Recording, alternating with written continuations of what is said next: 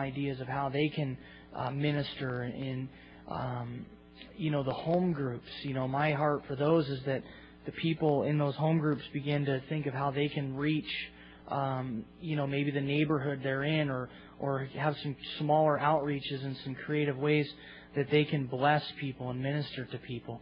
Um, because that's really what we've been talking about uh, over the last several weeks uh, in Second Corinthians is what is real ministry, and ministry is really the theme of Second Corinthians. And I think when we're done with Corinthians, some of you are probably going to think, man, anything but ministry. We can talk about anything, you know, homosexuality, divorce, you know, I don't care what we talk about. Let's talk about something different than ministry for a change.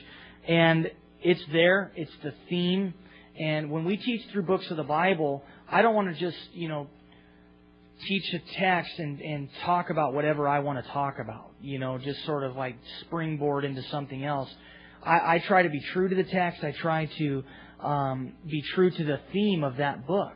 And so it will come out. We don't do series, you know, 10 weeks on, on how to um, be a minister. But this series really is that. It's how to be a minister. It's how to be involved in ministry. It's what is real ministry. And, and that theme is going to come out as we go through this book.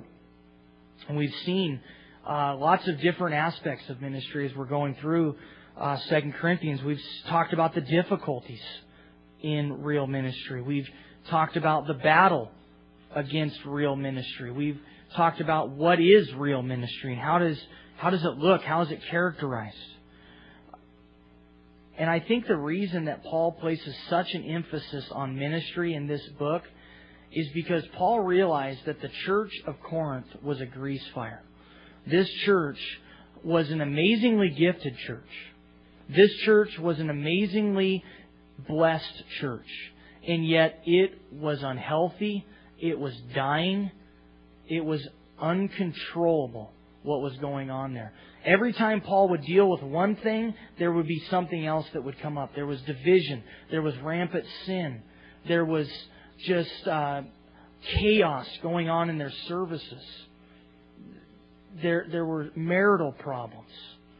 There were people suing each other in the church.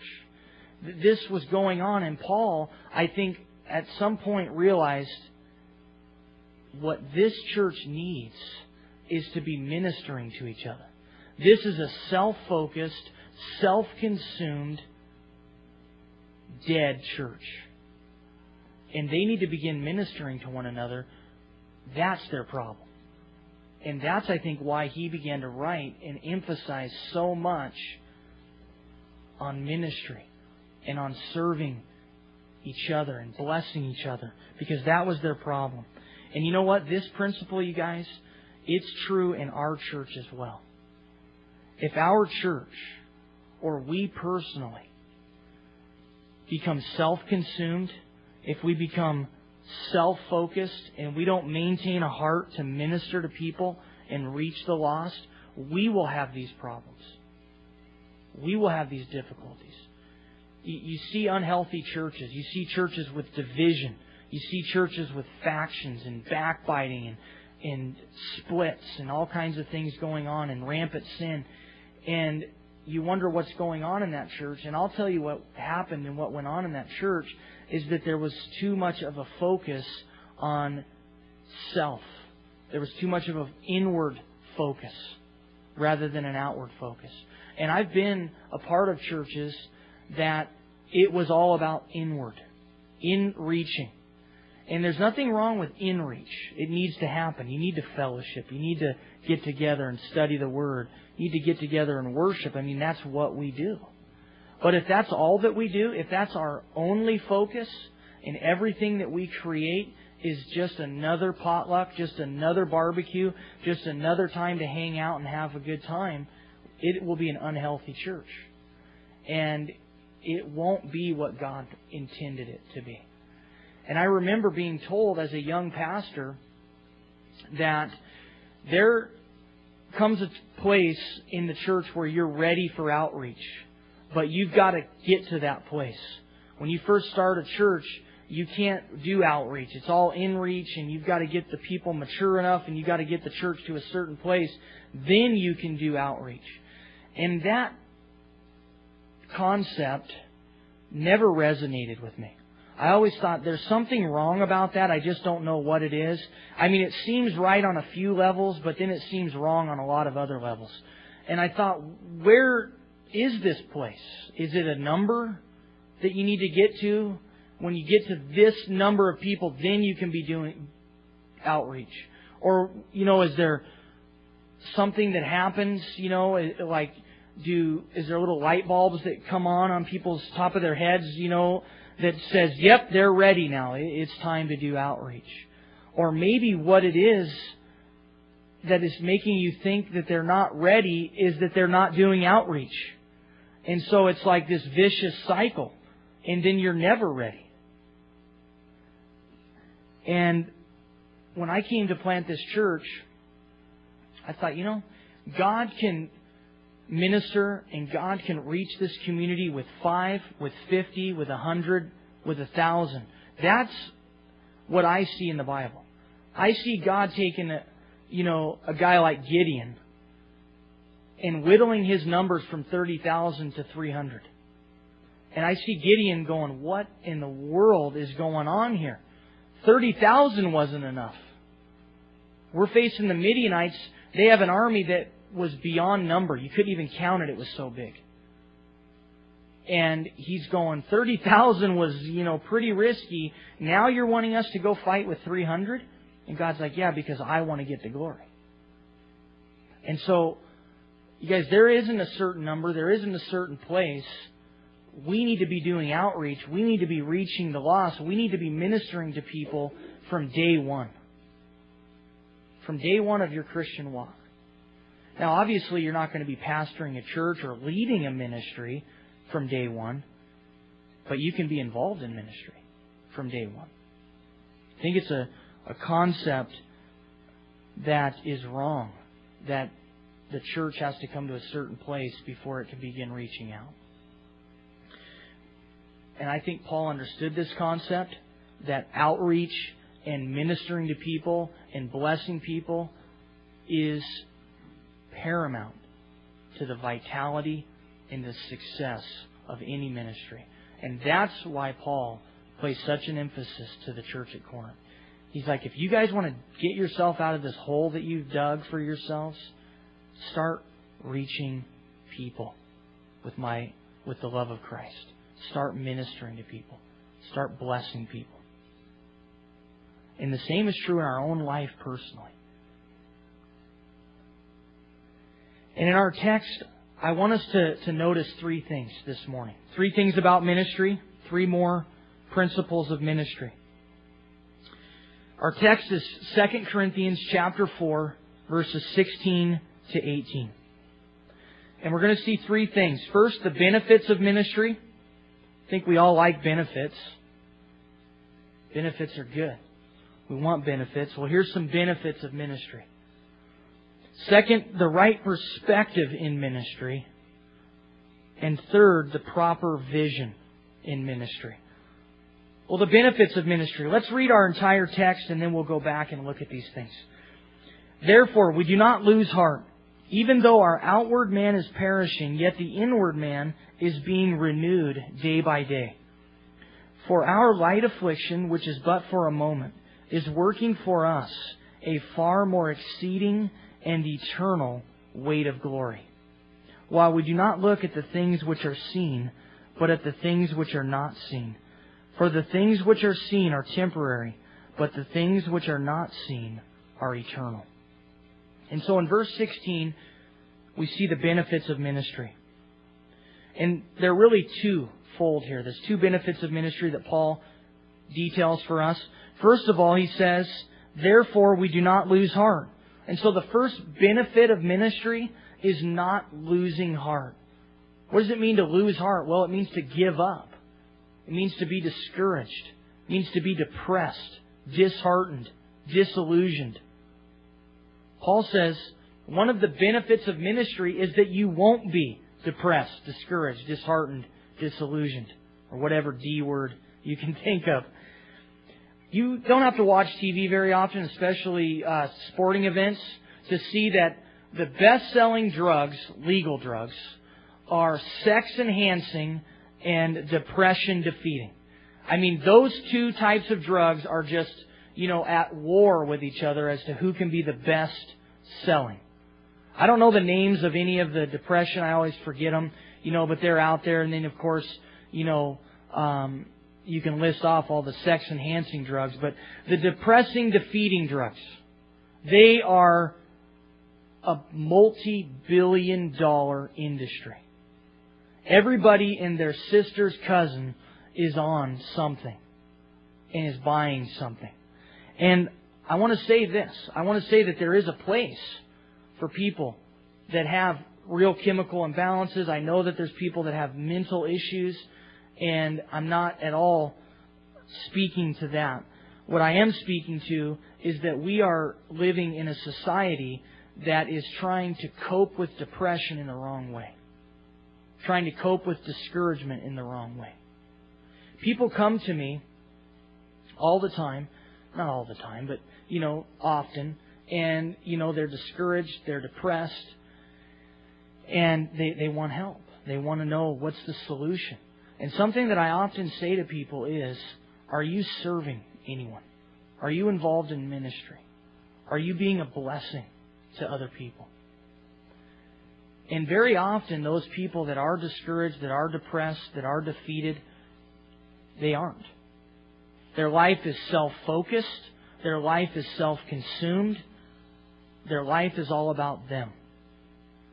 And what they've found is that even though the world says, look out for number one, that is the pathway to fulfillment and happiness, what they've found is that it's the exact opposite. And that they have now lost heart. They're now discouraged. They're now depressed.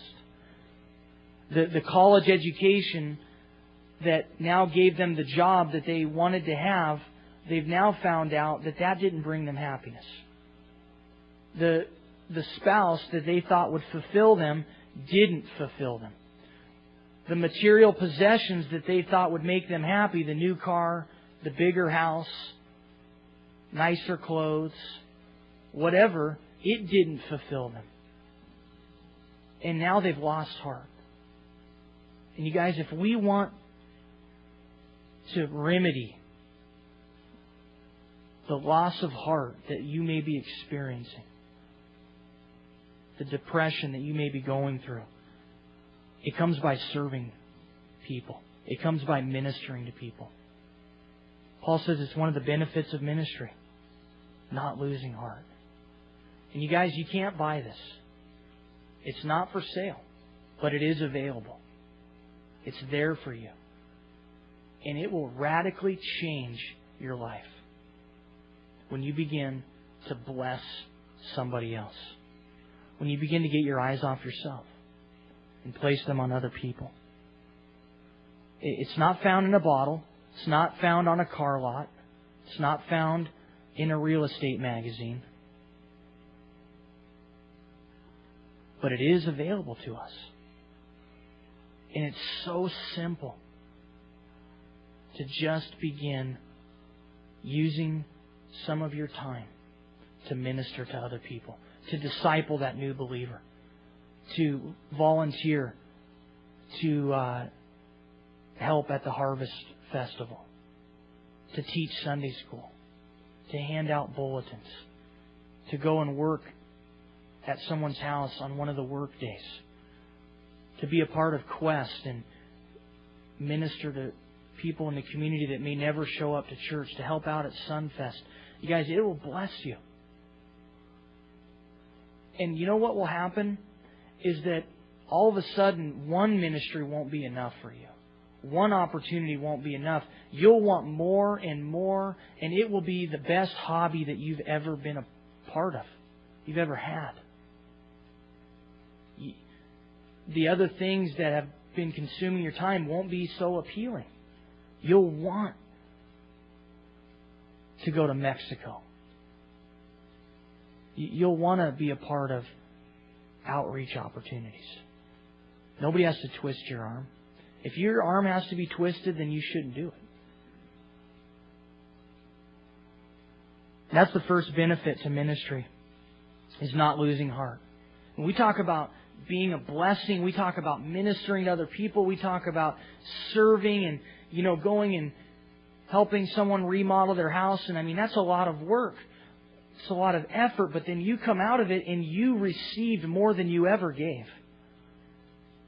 Because your heart has been changed. You've now gone from depression to joy. Because when we minister to other people, it takes our eyes off of us. I don't know why people don't realize that going and talking to somebody about your problems and about your past and digging all that stuff up doesn't really help. I don't know what help there is to be reminded about something that you don't really need to focus on. Or what I love, and this is my favorite thing in the world, is when I hear people say that, yeah, I went to a professional and he told me about something that happened to me that I never knew about. I'm thinking, why'd you need to know about it then? I mean, are you are you like, you know, we already know you're crazy because you went to see a professional, but now you're really crazy. Are you serious that you really think that this thing that you didn't know about that was somehow in your subconscious is now helping you because you realize it? And now you're going to get therapy for something you didn't know you had? Or that happened to you? I mean, come on, it's crazy. It's not going to help you to focus on your problems. It's going to help you when you begin to bless other people. And the second benefit that we find here, Paul says that his inward man was being renewed day by day. That's the second benefit. He says, Our outward man is perishing, yet the inward man is being renewed day by day. The outward man is perishing. I mean, if you're over 30 years old, you're well aware of that. That your outward man is perishing. That things aren't getting better. You know, you were at top shape when you were 17, 18, 19 years old. And now that you're, you know, 30, 40, 50 or whatever, now you're not at top shape. You realize that you've begun to digress and to decline physically. Things hurt that you didn't even know you had, you know, and your back hurts and things are expanding and growing that you don't want to grow, you know, I read this thing that said your eyes always stay the same size, but your nose and your ears grow until you die. And so, you know, the older you get, your outward man is perishing. It's not getting better. And yet, we have the opportunity to have our inward man being renewed daily. And so, yeah, this outward shell, this tent, as Peter calls it, it is declining. It is getting worse. But your inward man can be improving. You have control over that. You have no control over your physical body. Yeah, you can work out and you can take vitamins and you can exercise and eat right, and we ought to do those things, and I should do better at that, honestly. But you know what? I know people that were just like the biggest health nuts in the world and died at like 40. You know? You just don't know what's going to happen. And our outward man is perishing, but our inward man, we have control over that. And we can be being renewed day by day. That's a benefit to serving other people. You might think, well, I thought that was a benefit to just being saved. Isn't my inward man renewed because I know Jesus? Absolutely true. When you came to know Christ, your inward man was changed, it was transformed, it was brought from darkness into life, it was brought or into light, it was brought from death into life. But notice what Paul says.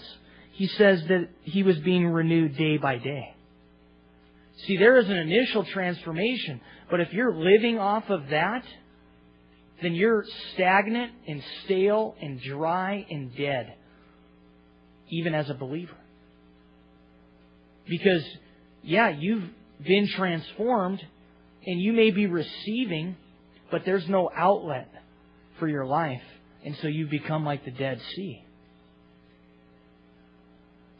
And there's no daily renewal. There was a complete transformation, but then there's no daily renewal. And that daily renewal is a benefit of serving other people, of being a blessing to people, of spending time with Jesus and fellowshipping with Him. And when you're doing that, when you're fellowshipping with Jesus and He's renewing you and you're being filled with the Spirit on a daily basis, that compels you to want to go and give that away. And then when you give it away, you get more. And then you give that away and you get more. But if you just keep what you have, you don't get anything fresh and new. And then you sound like those people that say, yeah, well, 10 years ago this and five years ago that and six months ago I did this and and I think, man, I don't want to live in the past.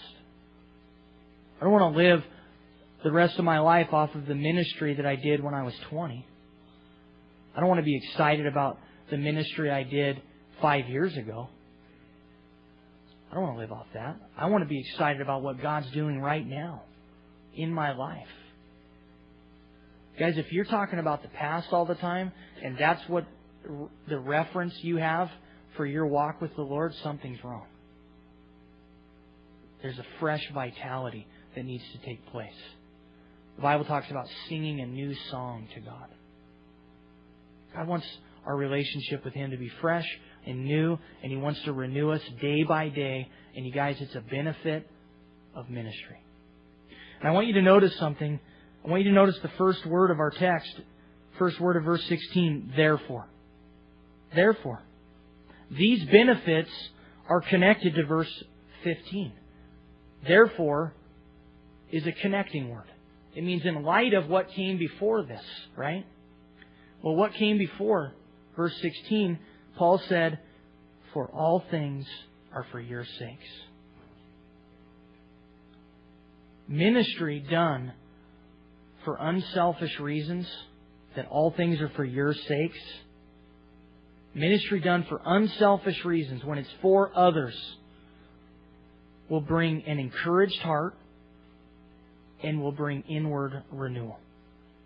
However, ministry that's done for selfish gain, ministry that's done to promote yourself, to make you look better, to put another notch in your belt, ministry done for that will just bring more emptiness and more defeat.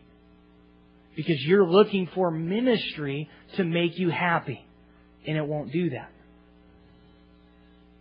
If you're doing it for selfish reasons, it will bring the same defeat that you had before. But when we go into ministry looking to simply bless people and minister to people, it will bring these things in our life. It's a natural byproduct of it. It's an amazing thing. The second thing I want us to notice in our text this morning is the right perspective in ministry. The right perspective in ministry. Look at verse 17. For our light affliction, which is but for a moment, is working for us a far more exceeding and eternal weight of glory. This verse is all about perspective. Because Paul describes his difficulties here as light and but for a moment. And I think to that, how is this true, Paul? How can you say this? Because in chapter 11 of 2 Corinthians, you talk about your ministry experiences.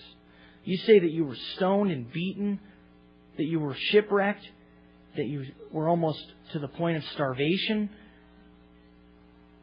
that you were hated by your peers, that you were rejected by your family. Paul says there that he experienced deaths often. I mean, how many of us can say that? That you've experienced deaths often. Normally, it's like I've experienced death once, and that's all that I ever want to experience. Paul says he experienced it often. He was left to the point of death more than one time from being beaten and stoned. Amazing. Paul, how can you say it was light and but for a moment? Because when I read of your life, I mean, look at chapter 1 of 2 Corinthians. Paul said that we had the sentence of death in ourselves. He says that we were burdened beyond measure, above strength, we despaired even of life. How can you say, Paul, that your difficulties were light and but for a moment? Because when I read about the things he went through, I would have to say they were heavy and they lasted his whole ministry. How can Paul say this? Well, I think Paul can say this because of his perspective, because he had the right perspective. Look what he says after he talks about his light affliction, which is for, for a moment. He says, It's working for us a far more exceeding and eternal weight of glory. Paul can say that his difficulties were light and but for a moment because he knew, you guys, they were working for him. He knew that these things were working for him, that they were making him a better person. They were making him a better minister. They were making him more like Jesus. Well, how were they working for him? Well, he tells us they were working a far more exceeding and eternal weight of glory. Far more exceeding doesn't read real well in English, and I don't think it reads real well in Greek. Paul was making a point. This isn't good grammar here. This is emphasis. Far more exceeding. In other words, it'll blow your mind. It'll be beyond your comprehension. It'll be something that you could never imagine. The thing that you think is ruining your life is actually improving your life if you'll see it that way, if you'll embrace it. It can be a blessing instead of a bummer. Paul says it was working a far more exceeding and eternal weight of glory. And you remember back in Exodus 33, I've referred to it before, that Moses prayed there. He said, God, show me your glory.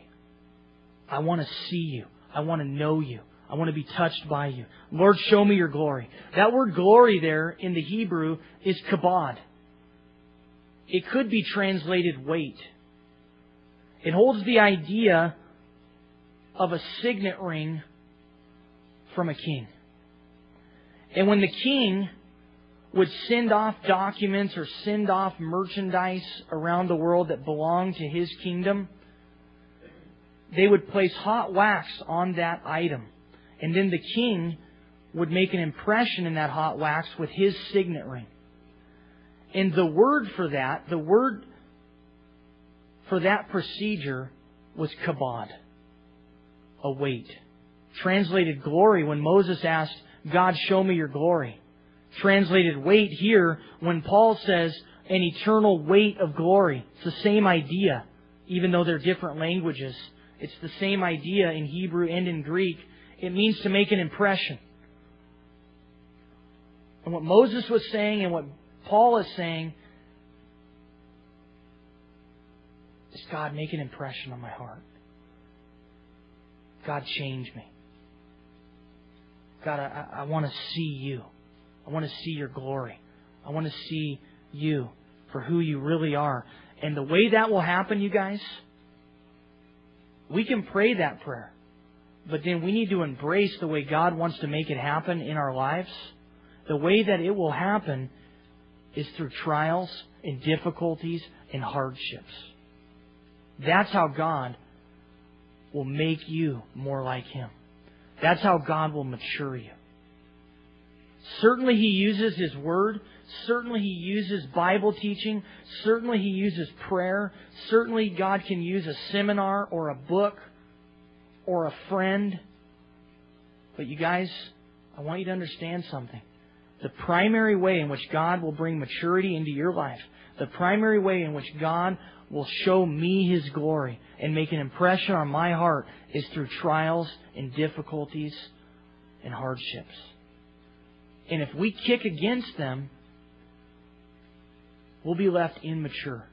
we'll be left without an impression in our heart. And Paul said here, man, I could see them as light. I could see them as but for a moment because I knew they were working for me. They were working for me to make an impression in my heart, to show me God, to make me more like Him, to mature me. You guys, this is revolutionary. This ought to change your life. This ought to change the way you look at things. This ought to change your perspective. This is the right perspective. Don't run from those things. Embrace them and let God do His work through them. That's why Paul could say it was light and but for a moment because they were working for Him. Think about a business owner, employer. He's got some employees and, you know, what's the purpose of having employees? They make you money. If employees don't make you money, then you shouldn't have employees. If they're not serving you and helping you to enhance your business and make your business more effective, then you don't really need them. And so when an employer has employees that are making him money, that are making his business more effective, when he begins to have problems with them, when they begin to give him some difficulty, guess what?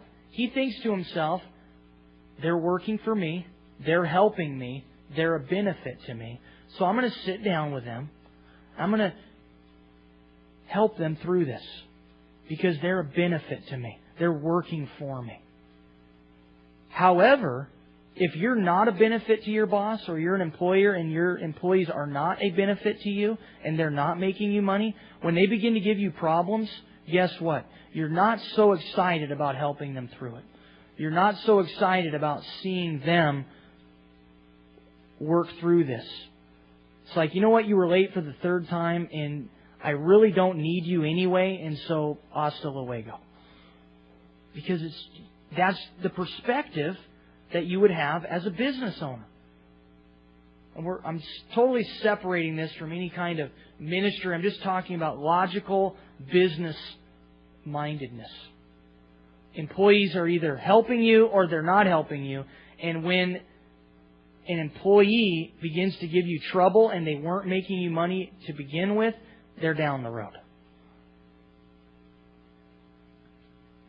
And that, I think, really illustrates Paul's point here. Trials, you guys, are an employee of yours, and they are a benefit to you. They are working for you. They're blessing you. You don't see it. You don't know what's going on, but it's there. It's happening if you allow it to. Allow those things to make an impression in you, to change you. The third point I want to make this morning is found in verse 18. It's the proper vision in ministry. Proper vision in ministry. While we do not look at the things which are seen, but at the things which are not seen. It's an interesting statement. Paul says, I'm not looking at the things that I can actually see with my eyes. I'm actually looking at the things that I can't see. Because the things that I can't see are eternal. And the things that I can see are temporary. That's what he says here. There's lots of talk about vision in the church.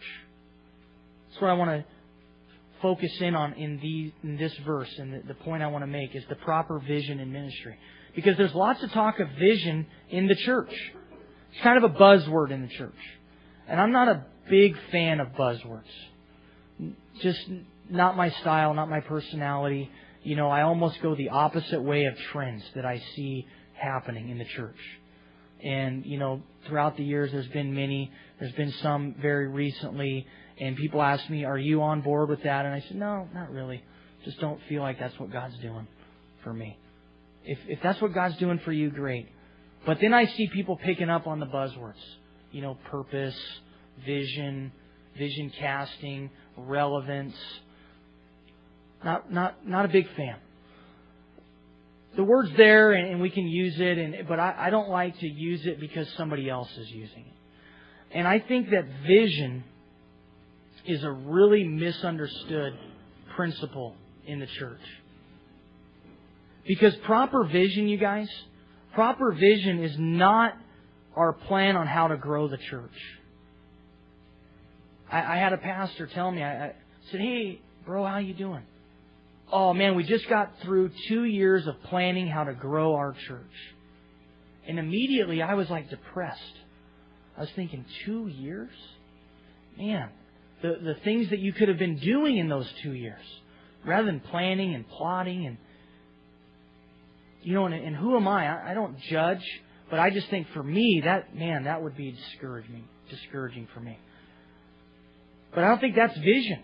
Plan how to build the church or the building project. You know, here's our vision for this thing. I don't think that's vision. Vision involves focus.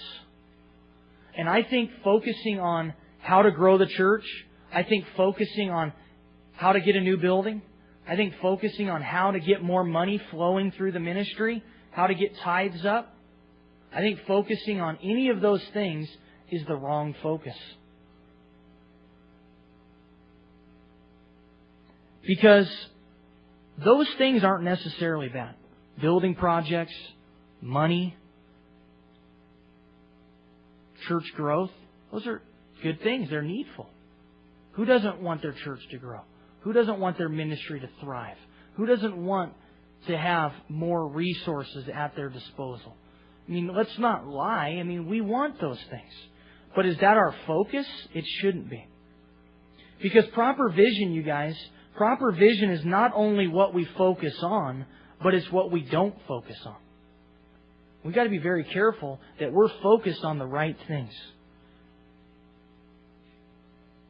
Not only in ministry, but in our personal lives. That we're focused on the right things. And I think for many of us, our vision of success, whether it be personally, whether it be in the church, our vision is a lot of times completely wrong. Our vision is, well, this church will be successful when it gets to this many people. Or our lives will be successful when I have this job. Or when I get that house. Or when I can drive that kind of car. Or when I can get rid of my current spouse and get the one I always wanted. 60% of marriages are ending in divorce. And then, did you know that more like 80 to 90% of second marriages end in divorce? It doesn't get better, it gets worse. Somewhere along the line, you realize that it was your problem. You were focused on your spouse, and you should have been focused on yourself, improving your role, becoming a better husband or a better wife. It's amazing how that when you begin to focus on becoming a better husband or a better wife, how all of a sudden your spouse just improves dramatically. It's an amazing thing. We're focused on the wrong things a lot of times, and our vision is totally out of whack in the church, in ministries within the church.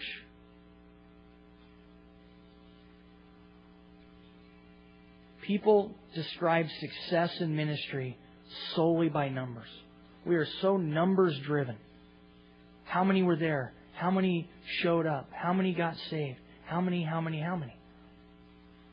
And I think it's only been recently in my own life, and I hope this is true, but that I have, in a sense, been freed from this mentality. Because numbers don't equate to success in any ministry. Success is people being ministered to, being blessed, people growing in their walk with Jesus, becoming more like Him. And when we can divorce ourselves from the wrong focus, we will then have the right vision for our lives, for our ministries, for whatever. And Paul tells us the way that he did that was that he didn't focus on temporary things, he focused on eternal things. And there's two ways to apply this. Two very simple ways that we can apply this proper focus that will lead to proper vision.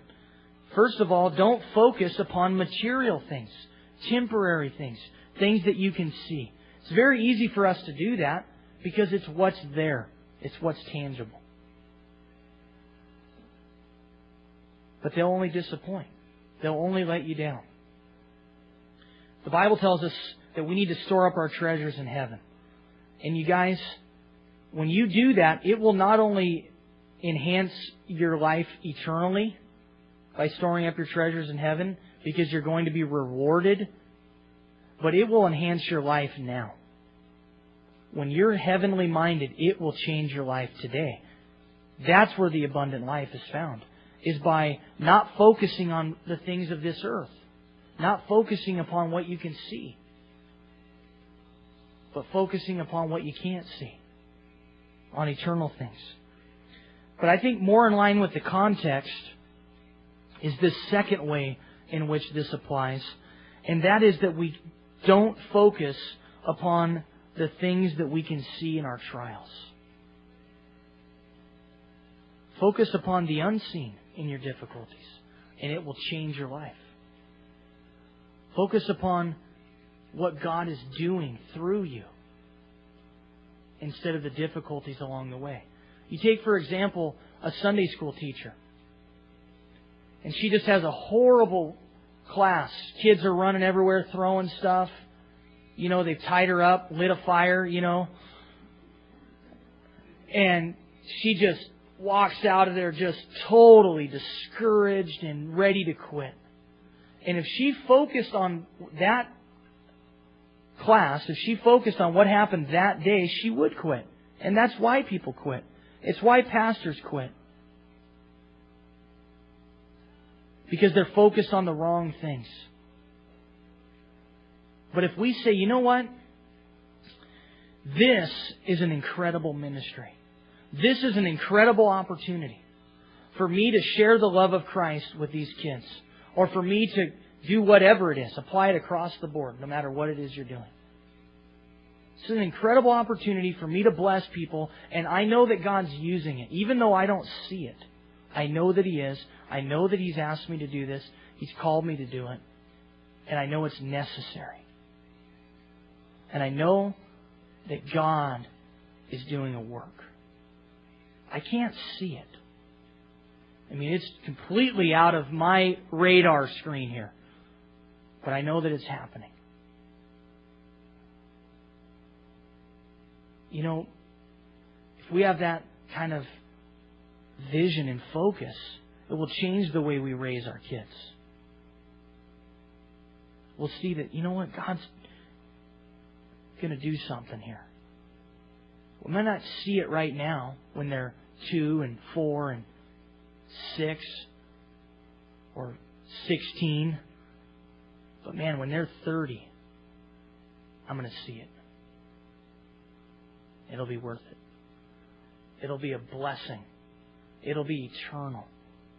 I might not see it now, and I might not understand what God's doing, and it may be very difficult, but I've got to quit focusing on what I don't see.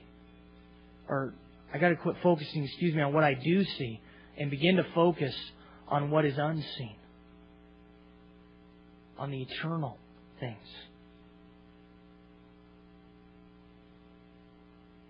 That's proper vision in ministry. Vision isn't how we can build a bigger building or how we can buy a better house or how we can have a five step program to owning our house free and clear. Hey, those those are fine and good things. But if that's the focus of your life, if that's your vision, if that's how you define success, you'll be sorely disappointed when you reach your goal. I mean, I always thought, man, I will be happy when I'm in full time ministry, when I'm the pastor of a church. And you know what? I'm here. And it doesn't bring me happiness doesn't bring me joy. It's not success. Nobody cares. Doesn't make me famous. And what I've begun to realize in my own life recently is that my relationship with Jesus is what makes me successful, is what makes me happy is what brings me joy. And anything else, anything else has to flow out of that. Any other success in my life, a successful marriage, a successful church, a successful ministry, a successful you fill in the blank, it has to be an outflow of your relationship with Jesus. There's no success outside of that. And until we can understand that, you guys, we'll be defeated and discouraged. Success isn't over the next hill. Just talk to people who have been over every hill there is possible and now they're headed for death. Talk to them. And they had all of it. Oh, if I could just get married. If I could just have kids. If I could just get that job. If I could just make this much money. If I could just retire. And now life's over and you realize the pursuit of all those things didn't make you happy and you missed out on what truly would make you happy along the way. Guys, let's not miss it. Some of us have an opportunity to live an abundant life for a lot of years. Some of us, maybe we've wasted a lot of years, but it's never too late.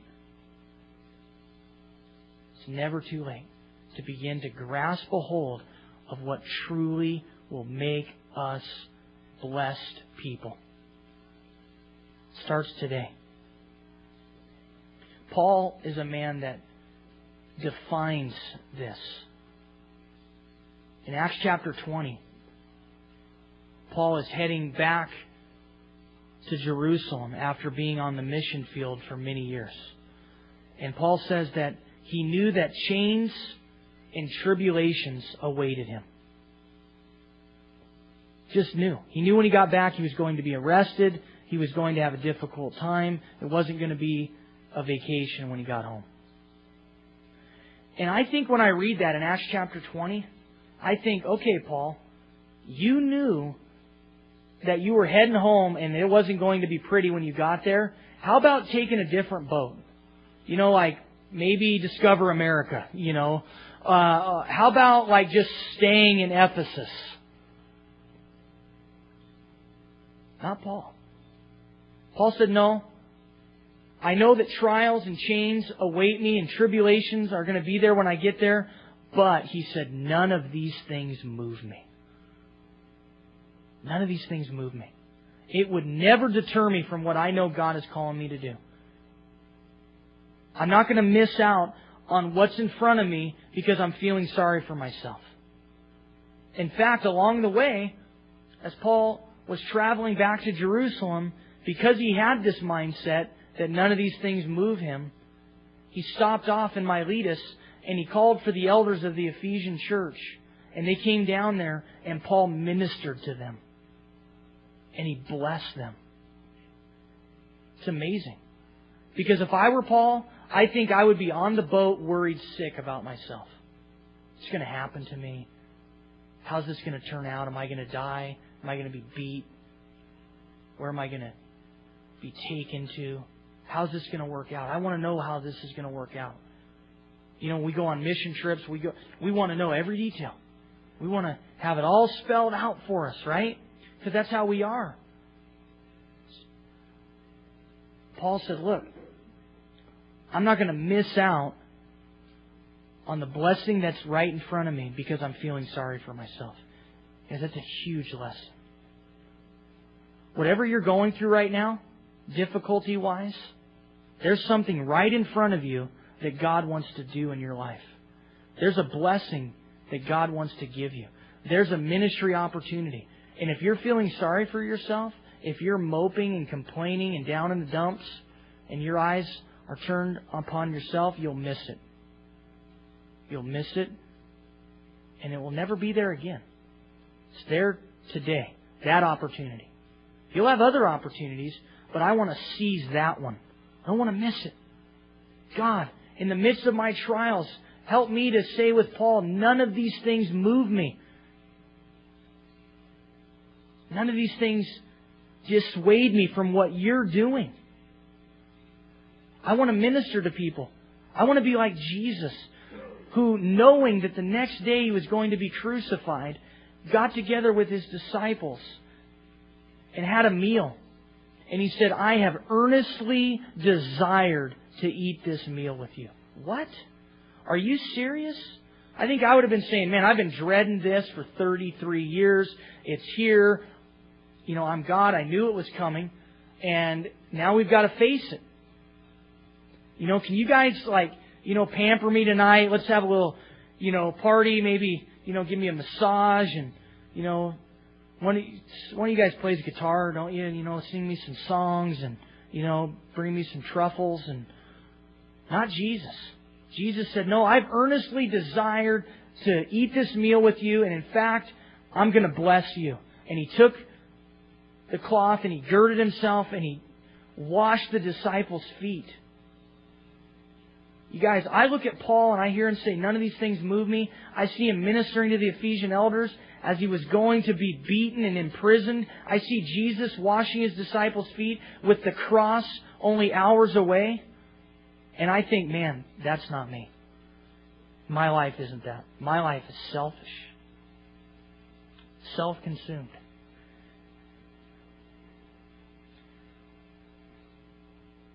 Guys, these things should change your life. These are such great lessons for us. Let's stand and pray together.